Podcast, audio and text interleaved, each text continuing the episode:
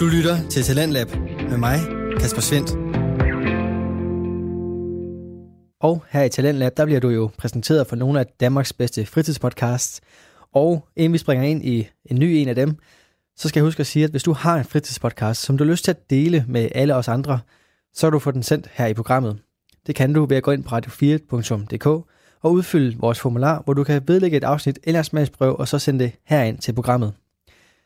Denne times afsnit den kommer fra Spækbrættet, som er en videnskabspodcast fra Syddansk Universitets Studenterradio Stål. Alle programmer fra Stål Radio de bliver produceret af studerende, og målgruppen er både medstuderende, men også den nysgerrige lytter.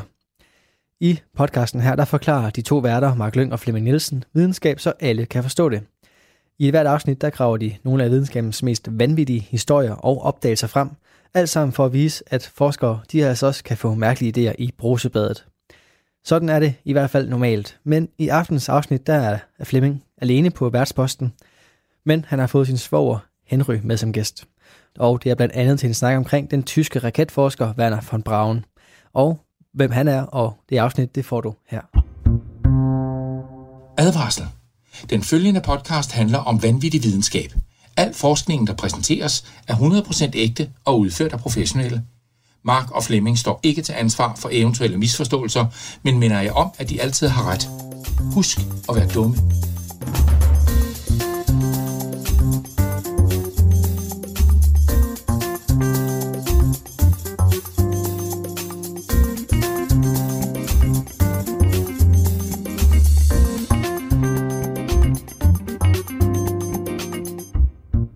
Hej og velkommen til Spækbrættet. Jeg er jeres Mark Flemming, og med mig i studiet i dag, der har jeg øh, Høne. Høne, min helt egen Henry.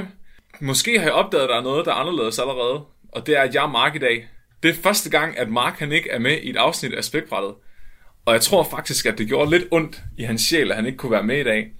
Men han har altså en rigtig god grund til ikke at være her. Nå, Der er faktisk sket noget meget, meget tragisk, og det er, at øh, Mark han har fået candida.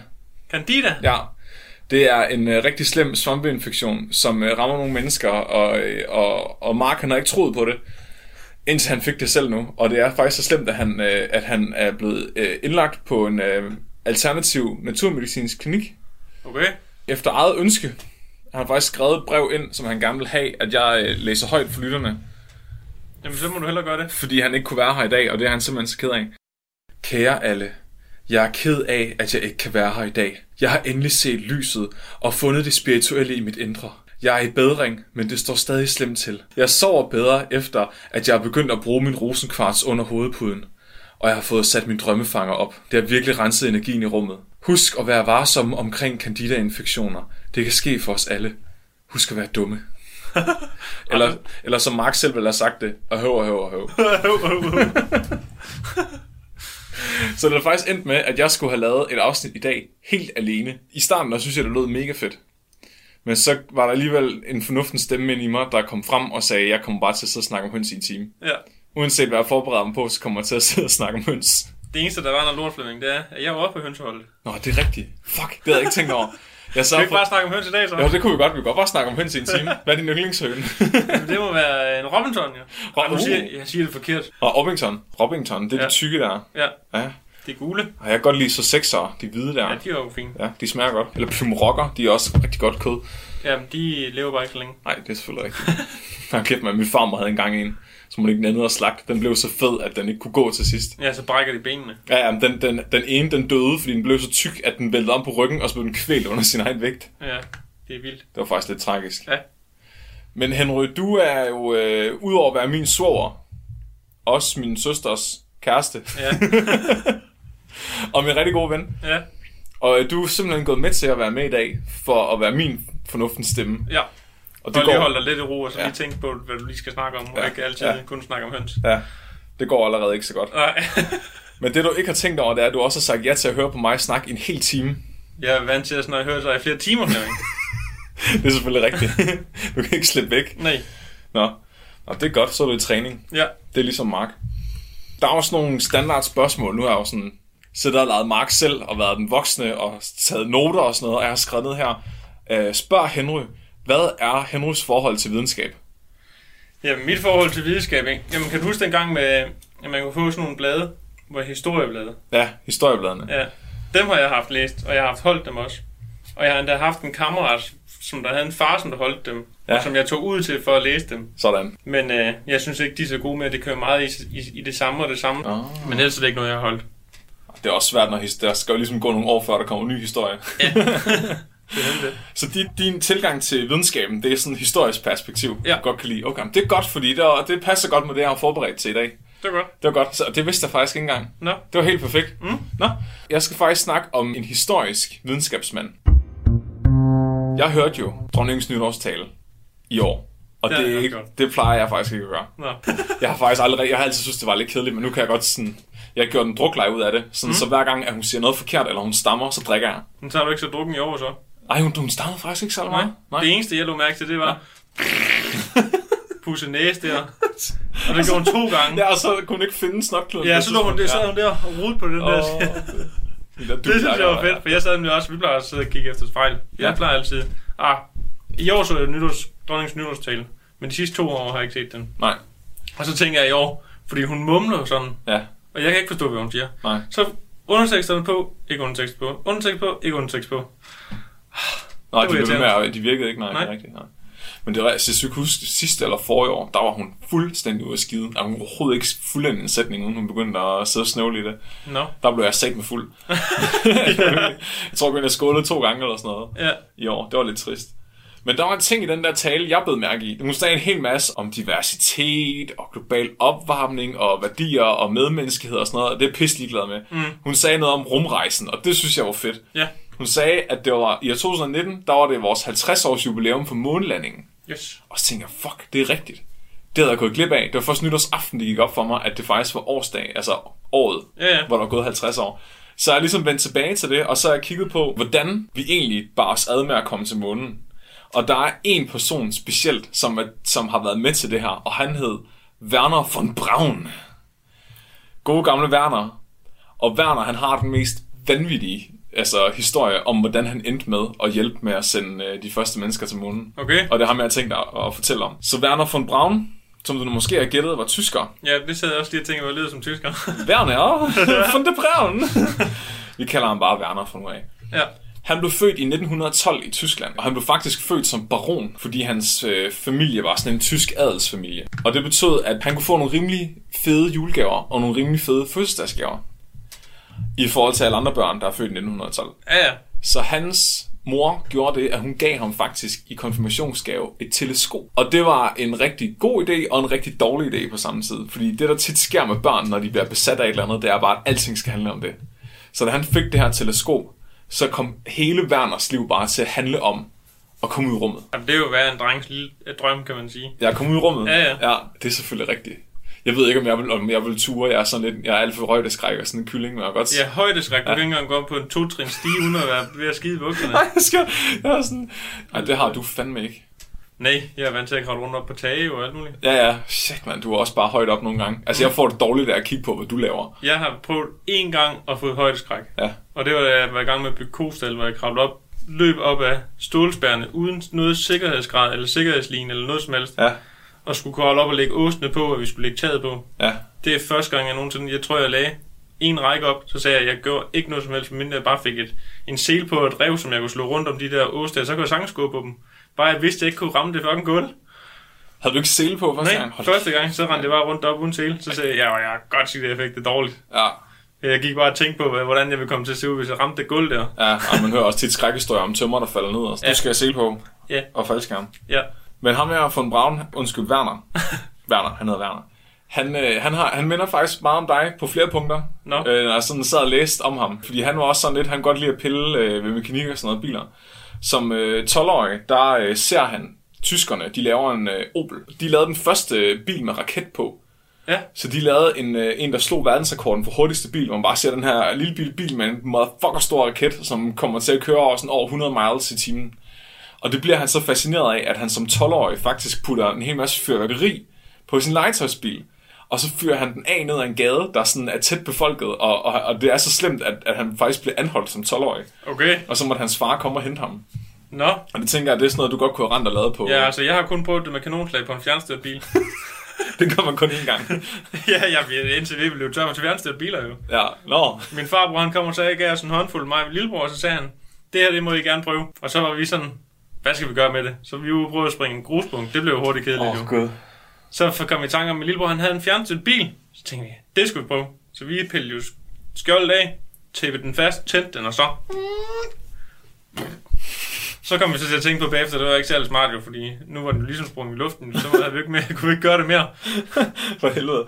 Så bare ødelagt jeres fjernstede bil. Ja, så kunne, vi havde tre kanonslag, så gjorde vi jo tre gange, så havde vi ikke flere fjernstyrte biler. Vi har så heller ikke flere kørt nogen slag. Hold kæft, mand. Altså, hvis jeg havde været jeres farbror, så havde jeg aldrig nogensinde givet kanonslag. Nej, men det var, han gjorde det også kun den ene gang. Nå. Men ham med Werner, han fortsatte også i det der spor med at lave alle mulige vanvittige ting. Ja. Der skete så bare noget, som, som gjorde, at hans besættelse, den kunne komme lidt vildere end vores andres. For det første, så var han faktisk ikke, han var ikke særlig dygtig i skolen til at starte med. Han øh, dumpede både i matematik og fysik. Men indtil han blev besat af ideen om at komme til månen, så blev han så stedig, at han faktisk øh, brillerede i alt, der havde noget med raketter at gøre. Så han kunne, lige pludselig forstod han matematik og fysik, og så endte det med, at, at han faktisk blev så god, at han, øh, at han, altså, han blev en af de bedste. Og så da han var sen teenager og i starten af 20'erne, så kom han med i sådan nogle øh, klubber, de havde i Tyskland, hvor at de alle sammen byggede raketter, sådan ligesom den der klub Raketmassen, han var med i Ja, ja. hvor de sådan bygger amatørraketter sammen og sender dem afsted. Og der kommer nogle talentspejdere ud, øh, fordi det er lige i 1930'ernes Tyskland. Jeg ved, øh, der er, det var lige op til, der skete et eller andet i Tyskland der, øh, hvor man blev lidt mere interesseret i måske at kigge på nogle nye former for øh, våben. Så det, der egentlig sker, det er faktisk, at nazisterne, de tager ud og besøger alle de her raketklubber for at lede efter talent fordi de er løbet ind i en mur nu. Man er nået til et punkt i udviklingen af våben, at under 1. verdenskrig, så, bygge, så kunne man ikke længere bygge nogen artillerikanoner, der var større. Så du ved, en artillerikanon, det er en, øh, ligesom at skyde øh, sprængstof ud af et rør. Ja. Og der kunne man faktisk ikke, der, man, der nåede man simpelthen ikke kunne bygge noget, der var større. Så det var faktisk blevet fysisk umuligt at lave artillerikanoner, der var større end under, end under 1. verdenskrig. Så man byggede en øh, kanon, der blev kendt som øh, The Paris Gun. Og det var en kanon, der vejede 700 tons. Og den havde et løb, der var 32,5 meter langt. Hold da kæft.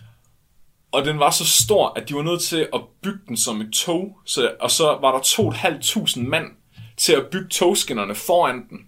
Og til at bygge togskinner ved siden af, så man også kunne transportere kranerne til at samle den med. Og der var 250 mænd til at samle den her kanon med. Og det tog dem altså 3,5 dag at samle den her fucking kanon. Og når de så endelig skød med den, så skød de med kugler, der var så store, at de var nødt til at udskifte løbet hver eneste gang. Er det ikke sindssygt? Ja, det er rimelig vanvittigt. Jeg har kigget på kaliberen, ikke? Så øh, nu har vi jo et Det reference. er runde tårn, der kan være inde i så. Ved du hvad, det var du fandme ret i. Rundetårn er 35 meter højt. Mm. Så den er faktisk, altså den har været større end Rundetårn. Det er sindssygt. Hvad er diameteren så? Det siger det ikke noget om. Øh, jo, så projektilet, ikke? Så hvis vi skal sammenligne, så vi, vi, går, og vi går på jagt også, to. Mm. Og vi, vi har vores øh, gevær, det er jo vores Ja, rifler. du skyder med en lille kaliber jo. Skyder du ikke med 308? Men det siger Cecilie også. Wow, wow, wow, wow, wow, wow. Du skal ikke sige noget. 308, det er lige så godt som 3006'er. ja, 3006'eren, den er det er samme projektil. Mm. Min er der bare en større ladning bagved jo. Ah, ah. Det sagde jeg jo noget i går. den bad jeg selv om, den Ja. her. Okay, så vi har faktisk, projektilet er det samme, ikke? ja. Så projektilet på sådan en riffelkugle, den er 7,8 mm. ja. Det her projektil fra Pariserkanonen, den var altså 80 cm. Den, er, altså, den har været 100 gange så stor. Og det, var, det er så åndssvagt. Og de, altså, det tog så lang tid for dem at bygge den, at de faktisk aldrig nåede at bruge den mod franskmændene. Fordi den, der var den kamp overstået. Men så brugte de den i stedet for mod russerne, og jeg tror også, de brugte den under 2. verdenskrig. Det har eddermame været dyrt i ressourcer så. fuldstændig, det kunne slet ikke betale sig. Men jeg tror, at chokværdien var så god, altså når fjenden så så den der enorme kanon, der blev sat op, så var sådan, okay, vi overgiver os. Ja, ja, det er rigtigt. Så de har skudt, øh, skudt med den to gange eller sådan noget. Ja, ikke, så- de har brugt den i et eller to slag. Øh, det, fandme, det var ikke særlig meget i forhold til, hvor meget de har brugt på at lave den i hvert fald. Nej. Men det der så er sjovt, det var også så, så gik det op for nazisterne, at de blev nødt til at begynde at, at finde på noget andet. Det nyttede ikke noget, de blev ved med at lave nyt artilleri, for de kunne alligevel ikke lave noget, der var større. Nej. Så de begyndte at kigge på missiler og raketter. Fordi det fandtes, den teknologi var ikke rigtig udviklet dengang. Det var, sådan, det var kun sådan nogle amatører, der satte Altså en raket op i luften, og så faldt den ned. Ja. Men de, hvis de nu vil sætte en springladning på en raket, så behøver de ikke flyve med fly hen over noget for at smide det ned. Hvis du kan sende et missil afsted, så er der ikke nogen, der kan gøre noget. Altså dengang fandtes der ikke noget teknologi, der kunne skyde et missil ned. Nej, det er der jo i dag. Ja, ja, men dengang, der, altså, det ville jo være for sindssygt, hvis du kunne få det. Altså, du ville ikke engang behøve at komme i nærheden af fjenden for at skyde den ned. Og der er det så, at nazisterne, de møder Werner von Braun. Og Werner von Braun, han er på daværende tidspunkt i starten af 20'erne. Han kan egentlig ikke rigtig noget særligt, jo han er meget dygtig. Men det, der var med ham, det var, at han var, han var en stor, meget charmerende mand. Så han var, han var super entusiastisk. Og nazisterne, de så de der raketter, de havde, og de tænkte, det er noget værre lort, det her. Det bliver aldrig til noget. Men de kunne så godt lide Werner. At de faktisk hyrede ham. Okay. Og så sagde de, prøv at høre, vi har et arbejde til dig. Du kommer ud, og så styrer du den her fabrik, og så har du 400 ansat under dig. Så skulle han lige pludselig til at lave bomber. Til, ja, til at lave altså, missiler med, med bomber på, Okay. i stedet for at tage ud til rummet. Og der er rigtig meget sådan spekulation på, om han rent faktisk selv var nazist, eller om han bare ville ud i rummet og var ligeglad med, hvordan han kom det. Men han så en mulighed i det, fordi prøv at tænke på, som 25-årig får han 400 ansatte, og det eneste han skal lave, det er at forske i raketter. Alt det han finder ud af om raketter ved at lave missiler, Det kan han jo bruge til sit eget. det kan han bruge til at lave rumraketter. Ja, selvfølgelig. Så det siger han ja til, og det, det går ikke værre eller bedre, end at Tyskland så kommer i krig. Så starter 2. verdenskrig, og så får han virkelig noget at lave. Fordi Hitler han bliver valgt, og tyskerne de bruger fire gange så mange penge på våben, som England gør på det tidspunkt. Altså det stort set alle Tysklands penge går bare på våben og våbenteknologi. Så han får lige en lille lønforhøjelse, ham her Werner. Ja, det tror jeg da gerne. Ja, de grundlægger øh, Peenemünde-fabrikken, eller som sådan, øh, hvad hedder det, et research facility. Det er sådan et kæmpe stort øh, forskningscenter, hvor de også har fabrik og alt muligt, så han får endnu flere ansatte, og han får basically uendeligt mange penge. Så de siger bare, altså, han får, altså det er det, der sker, hvis du giver en videnskabsmand, der er besat af et eller andet, al den arbejdskraft og alle de penge, han kan bruge, så går det bare vildt for sig. Ja, det tror jeg gerne. Så der, der findes en hel masse videoer fra altså 2. verdenskrig, hvor man ser Peenemünde Research Facility, hvordan de der raketter de er, og de er elendige.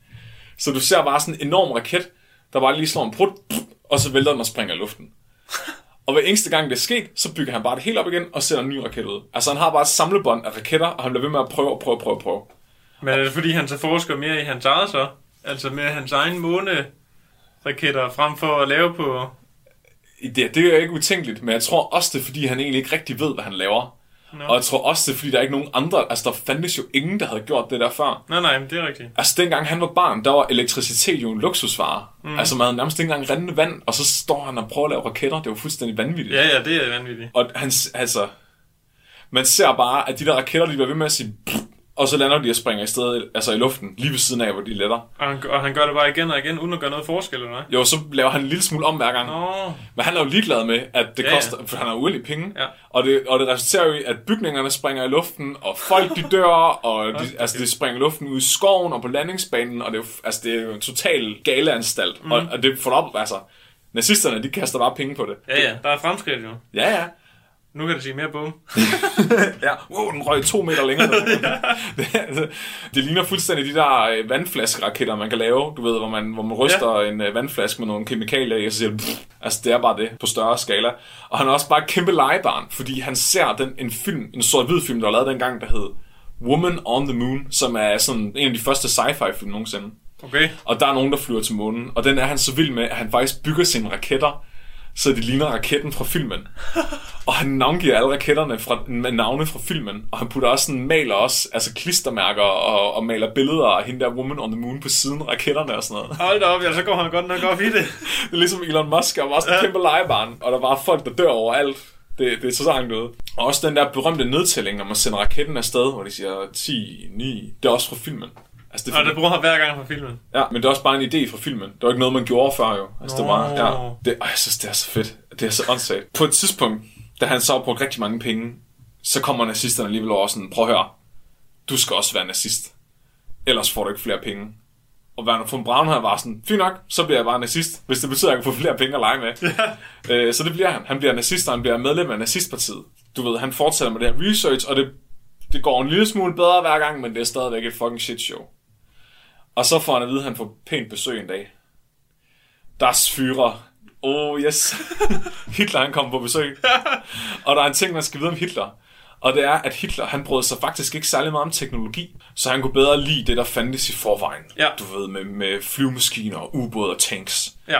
Så han synes, de der raketter og missiler og moderne halløj, det var jo jødetek, det var jo jødevidenskab. Altså, det, det brød han sig ikke om. Jødevidenskab. Øh, og, og det der så sker, det er jo, at, at Hitler han kommer og skal se, hvad der foregår. Og så ser han bare det her shit show. En mand i 20'erne, der render rundt og laver raketter fra en eller anden film, han har set, som bare springer i luften og bruger alle Hitlers penge. Ja. Så Hitler han siger, nej, nej, nej! og, så tager, og så siger han stop, og så får øh, Werner faktisk ikke flere penge. Hvad gør han så? Ja, og det, det er lidt fucked, fordi så er han jo på røven.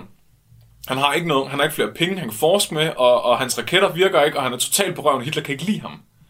Uh, ja, ja, det er ikke godt. Men der er jo rigtig mange under 2. verdenskrig, som gerne vil slikke røv på Hitler. Og en af dem, det er Heinrich von Himmler. Heinrich! Og Heinrich, og Heinrich han er jo intet mindre end lederen af SS. Og Heinrich, han kan godt se potentialet i de her raketter. Så han fik den her idé. Hmm, jeg har uendeligt mange jøder, jeg skal bruge til et eller andet. Og jeg vil gerne imponere Hitler. Hvad nu hvis jeg tager alle de her jøder, jeg alligevel skal slå ihjel, og så bare giver dem til Werner, og så lader ham slå dem ihjel ved at lave raketter? ja, for ja, han slår en masse mennesker ihjel foran. Ja, så de skal alligevel dø. Ja, ja. Det er jo win-win, altså Ja. totalt nazist win-win. Så øh, Himmler han begynder faktisk at finansiere Werners research i stedet for, og så sender han ham bare uendeligt mange jøder, der kan arbejde for ham, og lave de her raketter og hjælpe ham med at bygge dem. Og så, altså de arbejder sig jo ihjel. Ja, ja. Altså, de får, det er jo skidesmart, de behøver ikke få mad, eller vand, eller sove, eller noget. Det er jo bare pff, uendeligt. Ja, der kommer en ny jo. Når den er en, der dør, kommer der en ny. Det er totalt sindssygt. Og, og Werner von Braun, han hader bare Hitler. Og især efter det her. Så han, han snakker faktisk, det er sjovt, man kan se nogle udtalelser, at Werner von Braun har lavet om Hitler, og han snakker faktisk fuldstændig om Hitler, som vi gør om Donald Trump i dag. Så han synes bare, han var en total joke med, med Charlie Chaplin overskæg. Øh, Der er dog en lille ting. For at øh, Himmler han vil hjælpe ham, så skal han gå med til at blive SS-officer. Så hvad siger Werner? Ja, tak! ja! så begynder det virkelig at tage fart. Fordi nu får han også, nu har han ikke bare uendelig penge, han har også uendelig arbejdskraft. Det betyder, at han kan forske endnu mere, og han kan få, altså at det kan gå endnu hurtigere nu, fordi han kan bare endnu hurtigere line den næste raket op efter den anden. Og så sker der en rigtig stor ting inden for den her, det her felt af raketvidenskaben, og det er, at man opfinder det, et roterende gyroskop. Så jeg ved ikke, om du nogensinde har set de der cirkler ind i en cirkel, ind i en cirkel, hvor de alle sammen sådan Jo. kan dreje rundt om hinanden. Jo. Der er også nogle, det minder sådan lidt om en sådan en kompas, øh, man har på et skib, Ja, at de sådan kan dreje rundt. I stedet for en væske, så drejer det bare rundt om sig selv. men så kan den midten, midten stå stille jo, ikke? Jo, Ja. der var en amerikaner, der havde opfundet det her gyroskop. Og det, den idé, den tog Werner von Braun, og så satte han et gyroskop ind i sin raket. Og det gjorde faktisk, at raketten den kunne korrigere sin bane, sådan så den kunne flyve fuldstændig lodret op, ja. i stedet for bare at slå en prut og så lande et eller andet sted. Det var fordi, så sagde jeg, så kunne vel sætte et eller andet vægt, et eller andet haløjse ind i der, som der stabiliserede den, ikke? Præcis. Ja. Så han satte faktisk noget elektronik til, som kunne sende et signal til de der små... Øh, du ved, den har de der tre øh, haler, Ja. og nede for enden af dem, der sidder der sådan nogle flapper, der kan dreje til siderne, Ja. så den bryder luften anderledes. Ja. Så gyroskopet fortalte dem, hvor meget de skulle dreje, Ja. og så kunne den faktisk øh, Så kunne den korrigere. navigere. Ja. Ja. Og, og det er så sindssygt, fordi lige så snart han puttede gyroskopet i, så gik hans raketter fra at slå en prut og lande i baghaven, til at flyve ud i fucking rummet. ja, det var vildt. Det er så sindssygt. Ja. Der sker det, at han har lavet, altså Werner von Braun, som 30-årig, i 1942, der er der en af hans raketter, A4-raketten, som flyver ud i verdensrummet. Det er vildt. Det er rimelig sindssygt. Ja, det er vildt. Og tyskerne, de går fuldstændig amok over det. Altså, det er jo kæmpe ting. Det er jo første gang, nogen nogensinde har skudt noget ud i rummet. Ja, ja. Og tyskerne, de proklamerer, vi har officielt invaderet rummet. og Hitler, han hører om det her, og han siger bare, oh, mein Werner. Og så kommer Him, altså det er jo Himmler, han går op til Hitler og sådan, for at se, hvad jeg har lavet, mein Führer. Jødevidenskab, hmm. Og Hitler, han bliver så begejstret over det her, at han siger, jeg køber 1200. Jeg vil give mig 1200 lige med det samme. De skal være rød. så, og, og, det, og fint nok, de går bare i gang. Himmler leverer uendelig arbejdskraft. Hitler leverer uendelige penge. Lav 1200 af de her raketter til mig, så skal vi fandme vende den her krig. Hvordan, de har da ikke fundet ud af, hvordan de skal få dem til at pege nogle steder den anden vej igen, jo. Nå, men så tænker jeg, at de, øh, at de kan indstille gyroskopet, sådan så de kan, at de kan lave sådan en, øh, hvad kan man sige, du kan regne banen ud, Nå. så de ved, hvis at de sender den i den her retning med så og så meget kraft, så lander den i Rusland et eller andet sted. Eller i London et eller andet sted. Nej. Men de kunne selvfølgelig ikke navigere så nøjagtigt, fordi de havde jo ikke computere, der kunne sende signaler til missilet. Nej, nej, men altså, en hver idiot kan vel ramme Rusland for Tyskland. det tænker jeg. Der skal ikke så Og meget det er til. så ude i bjergene, nu fandt det, det, er, det er jo... Men det er Rusland. Eller fra en kæmpe stor togkanon. ja, ja, ja. Det Du skal bare sigte i den retning. det er sikkert den vej. Skyd! Vudgar. ja. Ja, det er selvfølgelig rigtigt. Det er sværere for Rusland, og så skal ramme Danmark jo dengang. Ja, det er selvfølgelig rigtigt. Der ligger vi rimelig godt Ja. midt ude i vandet. Ja, Det er ligesom sænke slagskib. ja. Bortset fra, at øh, hvis du er Rusland, så er der ikke noget vand på kortet. Nej. det er bare kun skibe over det hele. Ja. Men Hitler, han skal jo selvfølgelig også lige tage lidt af æren for det her. Så nu hedder den ikke længere A4-raketten. Nu hedder den V2-raketten. Det har Hitler bestemt. Og V'et, det står for Wergeltungswaffen. Og det betyder hævn, hævnkanonen nummer to. Fordi han havde allerede en hævnkanon nummer et. Det var, Det var så sådan, den, der væltede så. der var nogle bomber, de bare kastede ud af fly. Var sådan, et, pff, Ja. sådan noget gammelt lort. Og man fik simpelthen det lange ord der ud af, som jeg ikke engang kan sige, ud af V'et, eller hvad? Der er så sætter bare V, det er nemmere at sige. Nå, V! så det er V2-raketten. Den har, Ja. ja. har du måske hørt om før. ja. Det hører England om det her. De tænker, fuck, fuck, fuck, fuck. Tyskerne, de kan skyde ud noget ud i rummet nu, så kan de nok også skyde os med det. Så de uh, laver Operation Hydra. Og så flyver de ind over den her, det her fa- fabrikskompleks, som Werner von Braun har. Og så bomber de hele lortet. Altså, alt hvad de overhovedet kan smide ned af sprængstof, gør de. Men det var dårligt vejr den dag. Så det betyder faktisk, at Werner von Braun og størstedelen af alle de videnskabsfolk, han havde, de overlevede. Nå, fordi de ramte halvdelen ved siden af, eller hvad? Ja, de ramte ikke menneskerne godt nok. De ramte mest bare bygningerne og fabrikkerne og sådan noget. Og, det, og så man tænker, okay, nu er de slået helt tilbage til stenalderen. Men du kender tyskerne. Mm. Det tog dem syv uger. Så havde de lavet et helt nyt militærkompleks under et fucking bjerg. De var sådan, fuck jer, I skal ikke bombe os igen. Vi bygger V2-fabrikken under et bjerg. Så de gravede en kæmpe stor underjordisk øh, facilitet under et bjerg, og så fik de bare en hel masse jøder til at hjælpe dem. Det er fucking vildt på så kort tid. Det, var, det blev kun udsat med syv uger, den der ordre, som Hitler havde lavet på raketterne. Det er vildt. Det er fuck, altså tyskerne, de kan altså et eller andet. Det kan godt være, at det så var en rim, nogle rimelig dårlige idéer, de havde der altså bag i 1940'erne, men de kunne fandme finde ud af at få gjort ting, altså. Ja. Øhm, så de begynder at bygge V2-raketter i den her bjergbase i stedet for. Og de begynder at lave 1200 af de her raketter. Og den gennemsnitlige levealder for en jøde i den her fabrik, det er to uger. Så hårdt bliver de trykket. De, der, der er ikke nogen toiletter, der er ikke nogen senge, der er ikke noget mad. Fuck, hvor klamt. De arbejder bare indtil de dør. Og den, der arbejder langsomt, altså mest langsomt hver dag, bliver skudt foran de andre, så de kan se, at de skal arbejde hurtigere. Men altså, jeg havde jo en praktikant, der havde jeg kun med en dag. Ja. Så blev han så syg resten af ugen. Er det rigtigt? Ja. Fordi det var så hårdt ved ham, eller? Nej, det var fordi, jeg sagde til ham, spurgte ham, hvad jeg kunne sætte ham til. Jamen, det vidste jeg ikke. Men så kan du støvsuge. så han støvsuget en hel dag. Han stod og støvsugede flamingokugler op en hel dag. Nå, Det synes jeg ikke var sjovt. Nå. Men det, var- det var ikke fodmassage. Altså, det kunne have været værre. ja, ja, det kunne det. Ja. Ja, vi har jo det, der kaldes Svendens dag jo. Svendens dag. Ja. Det er, hvor, man, hvor lærlingen skal gøre lige præcis, hvad man siger. Altså, det er jo hver dag. Hvad er det værste, du har fundet på? Det er nok at hente moderkage nede ved bæren. moderkage. Kørte de ned til bæren for at hente moderkage? ja. hvad, hvad sagde bæren? Stod bare og kiggede mærkeligt, men det havde de ikke. Det havde ikke moderkage. Nå, de har ikke moderkage. det er fandme dumt. Og den klassik, det er kørneprikker jo. Hvad for noget? Kørneprikker. Cornerprikker? Ja. Hvad er det? Du ved ikke, hvad en kørneprik er? Nej. Du laver den hver gang, du skal tage øh, søjlebommaskinen og skal bore et hul. Så Nå. laver du lige sådan en kørneprik, for at bordet ikke kan køre rundt på pladen. Nå. Det er en kørneprik. Er det en cornerprik? Det kan du ikke, du kan ikke hente en kørneprik, jo. det er noget, du laver. Nå, åh, du kiggede, der blev helt død i øjnene, der ikke vidste, hvad en cornerprik var. Undskyld. Og så er der en øh, venstrehåndsskruetrækker. ja, Den er meget vigtig, for du kan ikke bruge en højrehåndsskruetrækker i en venstre hånd, jo. nej, det går ikke. Du Nej. kan også slet ikke have en håndværker, der er venstrehåndet. Nej. Altså. De er jo i ledtog med satan. Mm. Det er Al-Qaida.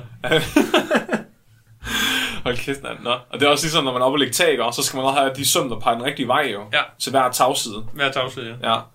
Hold kæft, mand. Ej, jeg, nogle gange ville jeg ønske, at jeg var tømmer, bare for at kunne få lov til at lave sådan nogle, altså tage pis på folk på den måde. Og det er så sjovt.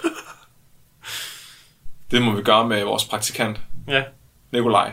Vi skal bare finde på noget rent, og det skal, være, det skal være sådan noget, som der, han ikke, man ikke kan se det kloge i, jo. Ja. Eller man ikke ved, det er det rigtige. Ja, Det er jo det, der er det sjove ved det. et eller andet med, hvordan han skal redigere afsnittene. Mm. Huh. Måske Det kan, være, det kan være, at han kan afspille Mark Baglands. uh, så kommer alle de der satanistiske budskaber Ja. frem. Nå, Werner von Braun han får øh, lavet den her fabrik, og, og de ender faktisk med at bygge de her raketter, men jøderne de ved jo godt, at de her raketter, de må ikke blive særlig gode, fordi så dræber de bare flere jøder med dem. Ja.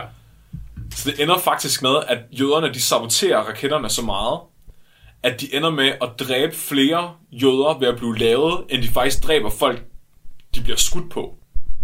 Altså det, første, det, er, altså det værste øh, militærvåben nogensinde. Den første V2-raket, der blev skudt på London, den dræbte kun tre mennesker. Ja, det er vildt. Men hvad vil du ikke også selv gøre, hvis det var, at du vidste, at du var død uanset hvad? Ja, ja, så kunne man lige så godt, altså, Så kan man lige så godt bare lave lort i det jo. ja, ja, Fordi for at gøre det, hvad kan man sige, mindre slemt for andre. ja, Men det er stadigvæk vildt, at den ikke at den var så dårlig. ja. Det er jo lige fra, den, det, den størrelse på den, den har taget, når den er styrtet ned. Tre mennesker. Jeg tror også bare, det er, fordi det var så svært at dirigere, hvor den skulle Ja. ende. Altså, Ja, ja. Sådan, men det er, det, det er sygt nok, de siger, at, øh, at den var så hurtig, at den eksplosionen kom, før du hverken så eller hørte den. Okay. Og så fordampede den bare de ting, der var tættest på, fordi den sprang så kraftigt. Altså, det må virkelig være uhyggeligt. Hold da kæft. Ja. Så taber tyskerne 2. verdenskrig. Ja. Måske lidt på grund af Werner von Braun, fordi de brugte så mange penge på noget, der ikke virkede alligevel. Han fik skudt en raket ud i rummet, Ja, ja. men er Werner. Werner han er jo ikke dum. Fordi da, da Hitler siger, vi vil have tabt krigen, I skal alle sammen tage et våben og løbe ud og begynde at, at plukke fjenden. Vi overgiver os ikke. Så tænker Werner, ah, makker, ah, Hitler, den er god med dig. Så han, øh, han siger, fuck it, og så tager han, altså der var så meget altså, forskning, der blev lavet på de her raketter, at der var flere tons papir. Der tog ham og nogle af hans raketvidenskabskammerater og gemte alle de her papirer ind i en grotte, Hvordan gemmer man så mange tons? og får nogle jøder til at gøre det jo, Åh ja. og skyder dem bagefter. Ja, så er der ikke nogen, der ved, hvor det ligger inde. Og så kører han lige på luksushotel. Og så sidder han der og drikker lidt kaffe, og så venter han på, øh, hvad der sker. Han er jo ikke dum. Han ved jo godt, at amerikanerne de kommer og leder efter ham. Ja, ja. Og så har han noget at forhandle med. Nå ja, papirerne. Ja, og det er lige det, der sker. Så amerikanerne, da 2. verdenskrig slutter, de laver det, der hedder Operation Paperclip. Og det går ud på, at man sendte en hel masse amerikanske agenter ud for at opspore nazisternes videnskabsfolk. Fordi nazisterne, de havde jo forsket sindssygt meget i alle mulige ting, og de havde jo ingen begrænsninger, fordi de tænkte overhovedet ikke på altså, etik eller noget som helst. De, altså, de behandlede jo bare jøder som dyr. Ja. Så de havde også, altså deres forskning var jo sindssygt langt foran, hvad der var andre steder, fordi de bare kunne køre derud af, uden at tænke på noget. Inklusiv Werner von Brauns forskning, fordi han bare kunne skyde alle de her lorteraketter afsted. Så de rekrutterer ham faktisk. De finder ham på det her luksushotel, og så benådiger de ham. Og så flytter han med til USA, og så tager han alle sine papirer med sig. Og så får han arbejde for NASA, Det er vanvittigt. en SS-officer, der har været med til at skyde de langsomste jøder hver eneste dag, kommer til at arbejde for NASA. Så man har kræfter, man kunne være vildt. Det kunne han også. Ja. Fordi amerikanerne, de fik lige en skør idé der omkring efter 2. verdenskrig. De vil gerne til månen. Hvem er bedre til at få en til månen end Werner von Braun? Ja, som der var den allerførste. Ja, Der fik noget ud i rummet overhovedet. Præcis. Og det er der rumræset begynder. Fordi efter 2. verdenskrig, så var der jo supermagten USA og supermagten, som var Sovjetunionen. Og de skulle jo ligesom bevise, hvem der var bedst. Var det kapitalismen, eller var det kommunismen? Og derfor konkurrerede de om at få fat i flest nazistvidenskabsfolk. Så russerne, de rendte også rundt og samlede alle de nazister, ind de kunne finde. Og det var mega langt ude, fordi nazisterne, de havde kun de der videnskabsmænd, der- altså fordi de var nationalister. Ja, ja. Så det var egentlig ikke engang, fordi det var kapitalismen eller kommunismen, der vandt. Det var jo nation, det galt jo bare om at få fat i flest nazister. Ja, først. Ja. Øh, og, og det ender faktisk med, at, at russerne, det er de første, der sender en mand ud i rummet. Og tyskerne, det er jo de første, der sender en raket ud i rummet. Så hvad fanden kan USA egentlig? Så, så Kennedy, han går ud og siger, vi bliver de første, der sender et menneske på månen. Bum. Og det får de Werner von Braun til at hjælpe dem med. Og det ender faktisk med, at de tager alle de V2-raketter, der var tilbage på fabrikken, og tog til USA, og så byggede Werner von Braun dem om til rumraketter. Sådan, så det kan nå at klare rejsen. Til, ja, præcis. Og han, det ender så med, at han er med til at bygge den her Saturn 5-raket. Og det er den raket, der skød Apollo 11-rumskibet øh, rum, øh, ud i rummet, som fik Neil Armstrong til at lande på månen. Det er vildt. Det er så sindssygt, og det er der altså ikke særlig mange, der ved, at det er en nazist, der har været med til, altså som, som basically er, altså, er skyld i, at, at man kom til månen. Nej, jeg vidste heller ikke, at det var en, en, hvad kan man sige, en bombe faktisk, at de har lavet om til en rumraket. Ja, de har, bare, de har udviklet bare lidt videre på, ja. Ja. på V2-raketten, mm. og så satte de den bare fast på et rumskib, og så godt nytår. Godt nytår. det er så sindssygt. Og det, og det er så sjovt, fordi altså Werner von Braun, han har jo hele sit liv bare sagt, ja ja, hvis jeg kan få lov til at bygge raketter, så er jeg ligeglad med, hvad der foregår. Så om, jeg skal, om der er nogle jøder, der skal dø, eller om der er nogle fabriksarbejdere, der skal dø, det er lige meget. Bare giv mig nogle penge. Og det var det samme, der skete, da han kom til USA. Så, åh oh ja, Hitler, kæmpe røvhul, nazister, fuck dem, bare giv mig nogle penge, så skal jeg nok sende jer til rummet. Og det, og det gjorde faktisk også, at han, øh, han begyndte at lære engelsk, fordi han skulle komme på fjernsynet. Ja, Men så havde han mega, mega tysk accent jo. selvfølgelig. Så der ligger mega mange klip fra, hvor han står sådan på nyhederne i 1950'erne og står, åh, hvor sin tyske accent og snakker. Skal der bare snakke ligesom Arne Schwarzenegger? Ja, præcis. Men alle, alle amerikanerne vidste godt, at han var nazist. Så de, Så de han, kunne overhovedet ikke lide ham. Nej. Så han begyndte at gå, han, øh, han tænkte, fuck, fuck, fuck, jeg, jeg bliver nødt til at få, øh, få amerikanerne til at kunne lide mig. Så han giftede sig med sin kusine, så fik han tre børn, begyndte at gå i kirke, og så hver gang han øh, lavede nogle offentlige taler, så så han for lige at snakke om noget med Bibelen. Med bi- om Bibelen? Ja, fordi amerikanerne, de elskede oh, ja. Gud og Bibelen Ja. og gå i kirke og familieværdier. Ja. Og, så han prøvede at få amerikansk accent, og så hver gang han holdt en tale, så snakkede han lige lidt om Bibelen og Gud og sådan noget. Og så kunne de bedre lide ham. og så endte det faktisk bare med, at han blev amerikansk statsborger og, Nå. og fik lov til at blive boende. Det var satan. Det er sindssygt. Og der er faktisk stadigvæk til den dag i dag, er der ikke nogen, der ved, om han var nazist, altså af overbevisning, eller han bare var det, fordi han ville have lov til at bygge raketter. Jeg tror bare, han valgte at bygge raketter så. Det tror jeg, ja, det tror jeg egentlig også lidt. Fordi at hvis, han, hvis du ville jo være næsten hvad som helst, hvis du bare fik penge. det kender jeg godt nok til, Flemming. Hvis du kunne få lov til at forske i et eller andet, og, du bare, og pengene de bare kom ind, så ville du også være ligeglad hvad det var for. bare give mig nogle jøder, jeg kan inficere, så... Ej, lige den, lige den Ej, del. okay, ikke jøderne. Men ville du ikke det? Ah, jo, jeg tror, jeg, jeg tror, jeg vil have mindre moralske skrubler, end de fleste andre vil indrømme i hvert fald. Ah, det tror jeg. Det tror jeg også. Hvis det, hvis det kunne gavne menneskeligheden, ikke? Altså, øh, ikke, men ikke sådan noget med at torturere og Nej, nej, dræbe nej, folk, nej, men, nej, nej. Men, men sådan, øh, jeg synes jo, jeg synes jo, det er sådan, jeg synes, det er vildt nok at tænke på, hvor langt teknologien vil være nået i dag, hvis at man havde fortsat med at bruge så mange penge på forskning. Ja, men det har jo også givet det en skub i den rigtige retning, kan man sige. Ja, men altså... Og det er også, men det er også lige pludselig bare gået stærkt jo.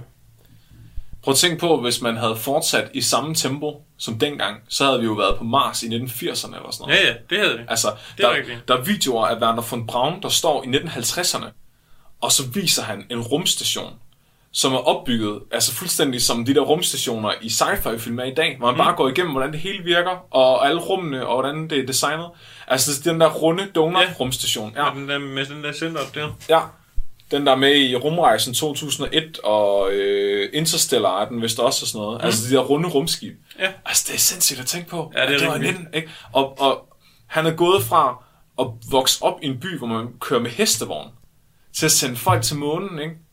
På, på, altså da han var i 40'erne. Ja, det er vildt. Det var sindssygt. Men så er det ligesom om, at, at man holdt op med at fokusere så meget på forskning. Og altså så diffunderede pengene bare ud til alle mulige andre ligegyldige ting. Altså jeg kan godt se, at det er frygteligt, at man har taget pengene fra jøderne, og man har brugt for, altså, man har forsket i krig. Men alligevel, altså ånden af rumræset, om at man forskede i at sende ting til månen og sådan noget, det synes jeg alligevel er meget fedt. Ja, det synes jeg også. Men det er jo så også kommet af krig.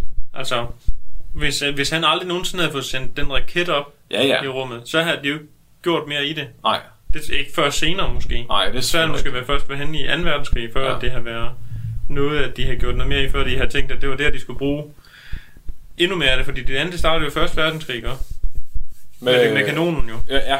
Og så var de også sådan småt begyndt på øh, raketterne med bomberne, ikke? Jo. Ja, det er rigtigt nok, men det er bare ærgerligt, at, at, der, at der skal krig til, før man beslutter sig for at bruge en masse penge på at, at forbedre forskning, synes jeg. Ja, men sådan er det jo nogle gange, når det er, at man kommer i et bekniv, så, øh, Ja, så er det jo først det, at det går op på folket, der skal bruges noget mere. ja det er selvfølgelig rigtigt. Eller der skal også noget andet, eller et eller andet. Og så er det jo for det, for det meste, der er det jo det dårlige, de opdager først. Eller de skal bruge det til. Det ja. dårlige, de skal bruge det til. Og så opdager de, at det kan sådan set bruges til noget, der er meget bedre. Ja, det er selvfølgelig rigtigt. Der er også problemet med for eksempel atomkraftværker. Det er, at den meste af den forskning, man har haft om atomkraft, dengang at det kom frem, det var over atombomben. Og det er derfor, mange af de isotoper, man har brugt til atomkraftværker, det faktisk har været ustabile at kunne springe luften, fordi mm. det var dem, man havde forsket i. Ja, ja. Der findes faktisk stabile, mere stabile stoffer, man kan bruge i stedet for. Men det er ikke dem, de bruger i dag, der. Nogle af dem jo, men der er, ikke- altså, der er ikke lavet så meget forskning i dem igen, at man sådan tør at bruge dem, altså Nej. dedikere sig helt. Det bare lidt ærgerligt. Men det er spændende, det er spændende at tænke på, ikke? Jo. Det er spændende at tænke på, hvor vi kunne have været i dag, hvis man havde fortsat med at bruge lige så mange penge på, på forskning. Altså. Og goddag, så har vi været meget længere jo. Fuldstændig. Det er helt vildt. Men altså, Men så er det spændende, om vi så havde, om vi så havde allerede været på månen jo. Eller på Mars og bygge øh, en base deroppe og brygge halvdelen af befolkningen derop. Ja, det er selvfølgelig rigtigt. Det er sjovt, han skrev faktisk en, øh, en bog, øh, Werner von Braun, som handlede om altså hans idé om at kolonisere Mars. Og det var en science fiction bog, der foregår i 1980'erne. Fordi han forudså, at øh, hvis den, han forestillede sig, hvis den kolde krig endte med USA vandt, så ville hele verden få et styre, Ja. og det ene styre vil så fortsætte med at forske i den retning. Så forestillede han sig, at vi kunne være på Mars, øh, altså i 1980'erne, hvis det var fortsat sådan. Og ved du, hvad, ved du, hvad lederen af Mars han hedder i den bog? Nej. Elon. Elon. Ligesom Elon Musk. Nå. Er det ikke sjovt? Jo. Det er fandme random. Ja, det er det godt nok. Nu skal vi også snakke om noget andet, Henry. Ja. Fordi jeg ved, der er noget, du gerne vil snakke om. Ja. Så du er jo så fornuftig, at du hører podcasten. Ja, det gør jeg. Og du har hørt vores nytårsafsnit. Det har jeg, hvor I snakker om sex og... Sex, øh, Og hvad fanden var det så? Trak... Nej, hvad fanden var det så? Hvad var det? reproduktionstrakten. Reproduktionstrakten, der var den. ja, der var jeg ved at få låne på skaldet af grin, ja. Jeg hørte det. Det var det lægetermet for Ja, det har jeg kraft og aldrig nogensinde hørt før. kvindelige kønsorgan. Men jeg bliver nødt til at snart, jeg bliver nødt til at skrive det på tus på min arm eller andet, for ellers så kan jeg ikke huske det, når jeg skal sige det til Charlotte. Du skal bare have den t-shirt der. Nå, Der er ja. produktionstrakten. Ja, reproduktionsdragten. Men det var fordi, du snakkede om med at få drenge og piger først. Ja. Og der er jeg altså 100% sikker på, at jeg har hørt et sted før, at der er forskel på det. Og man kan godt selv vælge. Uh. Nå, det det, vi snakkede om med, at der bliver lavet flere drenge øh, sædceller, end, eller befrugtet æg med drenge end piger. Ja. Og sådan hvorfor, og hvordan der blev faktisk født flere drenge efter krig og så videre. Hvordan der var forskel på kønnene. Ja, Men så har du en teori om, hvad der afgør, om det er en dreng eller en pige også. ja. Ja, Og det er noget, jeg kan ikke huske, hvor filerne jeg har fået fat i det henne, men jeg mener, det er noget, jeg har hørt en gang. Enten hørt eller læst, men det var lige meget. Men at efter at hun har haft røde, ja. så er det jo der, at der er jo to eller tre dage efter, Mm. at man har, at fertiliteten den er højere, altså hvor du har nemmere ved at blive gravid Ja, med ægløsningen. med ægløsningen, ja. Og øh, så er det så, at drengesædceller, de er hurtigere, men de holder ikke så længe, altså sådan i, ligge i dvale. Nå, så de dør. Altså, De dør. Så de, de, de er hurtigere til at bevæge sig. De er hurtige til at komme frem, men, men, de, men de er svagere, og de holder ikke lige så længe. Så de, altså, så de dør yngre. hurtigere. Ja, de dør hurtigere. Og det er ligesom mennesker. Og hvor pigesædcellerne, de er langsommere, Mhm. mm-hmm. men til gengæld så kan de måske holde et par dage, Oh. Hvor at drengesædcellerne kun, måske kun kan holde et par timer. Ja, Så det vil sige, at hvis du rammer ægløsningen, hvis du knaller i ægløsningen, det er hvis du knaller ægløsningen. ja, hvis du knaller ægløsningen, så får du drenge.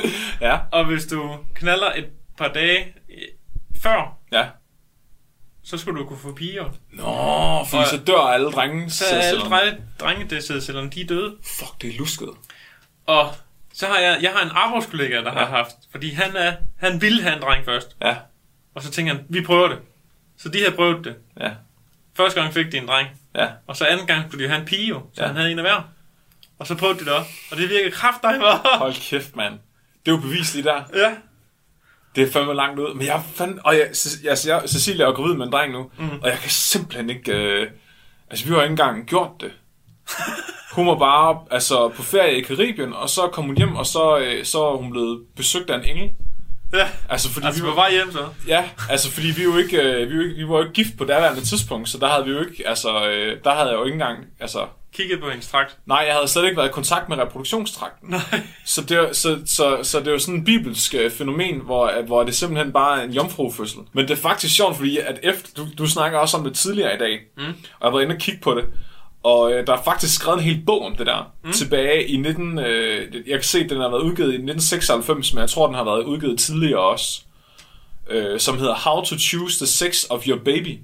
Ja. Og det er en øh, forsker, der hedder Landrum B. Shuttles, som har forsket i det her. Og han mener så, at det du siger er rigtigt, med at drengesædcellerne er hurtigere, men de overlever ikke lige så længe. Derfor skal du have sex, hvis du vil have en dreng, under ægløsningen, fordi så er det dem, der kommer først. Ja. Men det er ikke sådan helt 100% videnskabeligt bevist. Jamen, jeg tror, jeg har set en video om den på Facebook. Ja. Det, er- det er videnskabeligt bevis, når det er på Facebook. Så, og, og, det, og det er faktisk sjovt, fordi jamen, det er rigtigt. Hvis det står på Facebook, så, så, er, det, så er det ægte. Så det er det. Og hvis du ser det her inde på Facebook lige nu, så er det også rigtigt. Ja. Der er nogle andre videnskabelige undersøgelser, også tilbage i 1970'erne, hvor de så er de sådan spurgt folk, går ud fra, hvornår har du haft sex? Hvad blev kønnet på dit barn? Og der fandt de ud af, at der var en tendens til at få flere piger på et ene tidspunkt, og flere drenge på det andet tidspunkt. Men det var omvendt. Så jo tættere på ægløsningen du havde sex, jo større var sandsynligheden for at få piger. Nå. Men jeg kan ikke, f- jeg kan ikke finde originalartiklen, fordi den er fra 1970'erne. Så til alle jer, der lytter med derude, hvis nu der er nogle læger eller et eller andet, der hører med, som kan få fat i den her artikel til mig, så vil jeg virkelig gerne have den.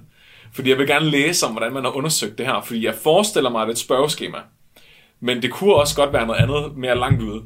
Så artiklen, den hedder Association of the Type and Time of Insemination within the Menstrual Cycle with the Human Sex Ratio at Birth fra 1974. Bum. Bring it. jeg, jeg tror på jer.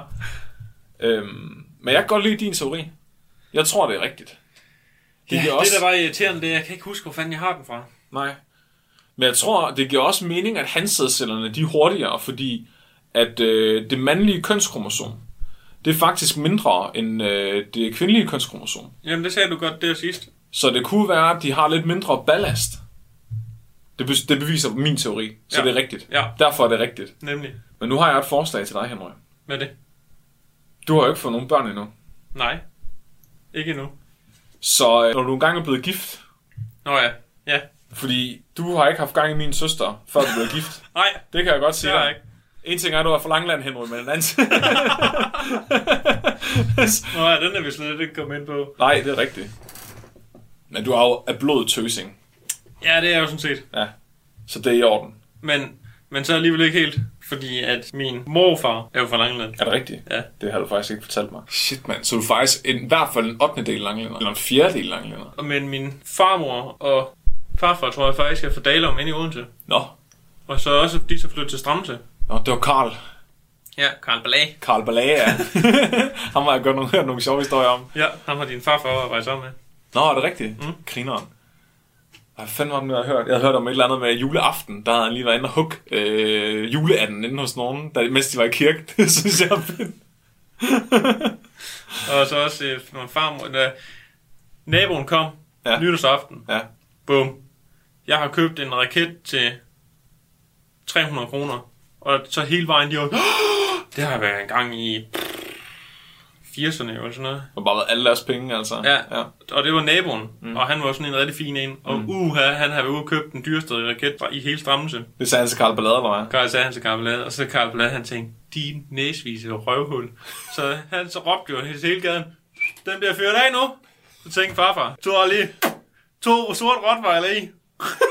og så kunne han høre derinde, og så da den skulle til at lette jo, den var der, ikke, der var- gik jo ikke så stærkt, og så lige den var kommet op over husryggen, så sagde jeg, uh! så tog han begge skuddene på havlbøssen, så skulle jeg raketten ned, Er det rigtigt? og så råbte han, kan vi så få ro? Og så gik han ind. Ah, der har han nok godt drukket en kasse bajer eller to. Var det det der gevær, han havde smidt i havnen også? ja. Fordi han ikke kunne ramme med det jo. Nå, Så var han blevet pisse sur, så havde han smidt det ud over kanten af skybrummen, og så var han taget hjem. ja. Så da man kom hjem til farmor havde sagt, så sagde hun, spurgte, hvor hans havlgevær var henne. Jamen det her, han kraftedeme smidt i vandet, fordi det kunne ikke ramme en skide pis. Og var sådan en, altså min farfar, han var rødhård, så han var sådan en rimelig galhul. og så havde farmor havde taget stegepanden og havde sagt, at hun kunne kraftedeme, han ikke fik ikke lov til at købe et nyt. Om så var han så ud, for der var så kom is på vandet, jo, så han så ude og hakke hul i det og skulle ned og fat i det. Nej. Så det har ligget der et par uger, inden han nåede at få taget det op. Virker det stadig? Mm. Og du har det nu? Ja, ja, jeg har skudt med skovpatroner i det. Nå. Det må vi ud og prøve en dag. Mm. Skyde nogle raketter ned. Det har vi da prøvet. Kan du huske det? Var det, hvad? Raketter? Mm. Kan du ikke huske hjemme bag ved din mor og far? Ja. Der havde vi jo, jeg tror vi havde 10 pakker faldskærmsraketter eller sådan en åndssvagt. Hvor vi satte dem, så stod vi, du med en Winchester, og jeg stod med min fars. Og så stod vi lige snart, at vi havde tændt det, så... Men vi ramte aldrig noget. Nå, ja, det er rigtigt. Vi kunne aldrig skyde dem ned. Det er rigtigt. Men jeg tror, men min teori, det er jo så fordi, at det er jo nogle bitte små raketter, Nej, de er for hurtige. Ja. og de er for hurtige. Ja.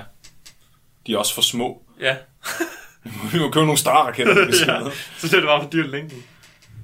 Til alle lytterne derude, det, passer, det passer ikke, at jeg har været med til at skyde fyrværkeri ned med et havlgevær. Det, har, det, det, det, det, er ikke sådan, vi har det sjovt på Tåsinge. Hvad så den gang med det træ der? Nå ja, det. Det står også bare, det er så dumt ud. Jeg tror, hvor mange, hvor mange patroner tror du, der skal til for at skyde træ ned? Det ved jeg ikke. Skal vi prøve? Ja. Hvor mange gik der til? Syv. Ah, det kan jeg ikke huske. Jeg kan huske, at jeg var med til det. Nå, men inden vi slutter af for i dag, så skal vi jo have dagens dyrefakt. Dyrefakt. Dyrefakt. Og øh, Marker har ikke i dag til at tage den, så jeg tager den. Er du Skal vi klar? høns? Nej. Fuck. Det er, Hvorfor fordi, gør vi ikke det? det er fordi, jeg fandt faktisk en artikel på Facebook i stedet for.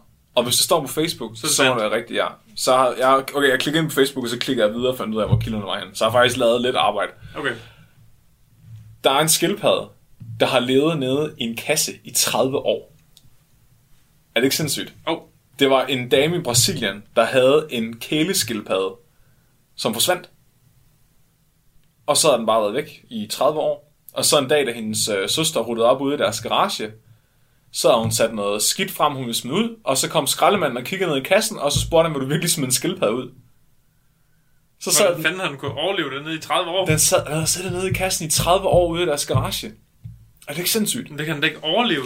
Men det, faktisk så er det en øh, rødfodet skildpadde. Så det er faktisk den samme art skildpadde, som den med eksperimentet, hvor de får den til at gabe, som Ja. vi har haft med tidligere. Ja. De kan leve op til to til tre år ude i naturen, uden mad og vand. Så den her, den må have sættet nede i kassen, og så mener de, at den har spist insekter og termitter, der er kommet ind til den. Og så er den ligget kondens af de ting, der har været inde i kassen. De kan blive 50 år gamle, så den har, 50 år? den har faktisk levet over halvdelen af sit liv nede i den der kasse der. Hold da kæft. Ja, det er rimelig kedeligt. Du har også en skildpadde. Ja, jeg har en sumpskildpadde. Ja, det er rigtigt. Den er kræfter med kedelig, og den er fucking irriterende. Er det Vinnie? Ja, Vinnie, som der faktisk er en dreng. Er den det? Ja, det sagde min søster. Nå. Du skal kigge her, det er lægge den på halen, så sidder der en kloak her, her kalder man det. Når et røvhul. Ja, okay. Den, når den sidder længere ude på spidsen, så er det fordi, det er en han. Nå. Nå. Og den har også lange fornegle. Ja, det er der noget piger har. Nej, det er fordi, det er en han. Nå. Nå. Jamen, så er det Vinnie er stadigvæk Vinnie. Og så har jeg også læst, at man ikke må proppe fingrene ned til dem, og så proppe fingrene i munden bagefter. Man skal huske at vaske dem, fordi de har et salmonella. Men hvem står så piller ved sin skildpadde og tænker... Jeg vil min høns ned i. Jamen tak fordi du lyttede med. Husk, at I kan sende artikler til os og spørgsmål på vores mail, som jeg ikke kan huske. Men send det på Facebook, fordi så svarer vi med det samme. Ja. Og gå ind lige ind og like os på Facebook også, fordi der lægger vi alle mulige ekstra op. Der lægger vi også, øh, hvis vi har haft nogle kilder eller nogle billeder til afsnittene og sådan noget, så lægger vi det op derinde, så I kan finde det der. Og ellers så har I lyttet til Spækbrætter, og jeg var Flemming. Og jeg var høne. Pøne pøne. Høne, høne. Radio 4 taler med Danmark. Det var podcasten Spækbrættet, en videnskabspodcast med glimt i øjet fra Syddansk Universitets Studenterradio Stål. I aftens afsnit, der var det Flemming Nielsen, som var alene på værtsposten, mens den anden vært, Mark Lyng, i det afsnit var erstattet med svogeren Henry. Det var aftens sidste podcastafsnit, og i aftens Talent-app, der kunne du høre tre podcastafsnit. I første time, der var det først et afsnit fra Løssluppen, som er lavet af Philip Møller, Bjørn Dam og Jakob Keting, og dernæst fik du et afsnit fra podcasten Det Spirituelle Hjørne med verden Anne-Sophie Packard, og altså her i sidste time, der var det spækbrættet. i en lidt særlig udgave, hvor Flemming Nielsen var alene i værtsrollen. Mit navn det er Kasper Svendt, og jeg står klar igen i morgen med en ny afsnit fra Danske Fritidspodcast her i programmet Talentlab. Nu er det blevet tid til nattevagten her på Radio 4, så god fornøjelse og på genlyt.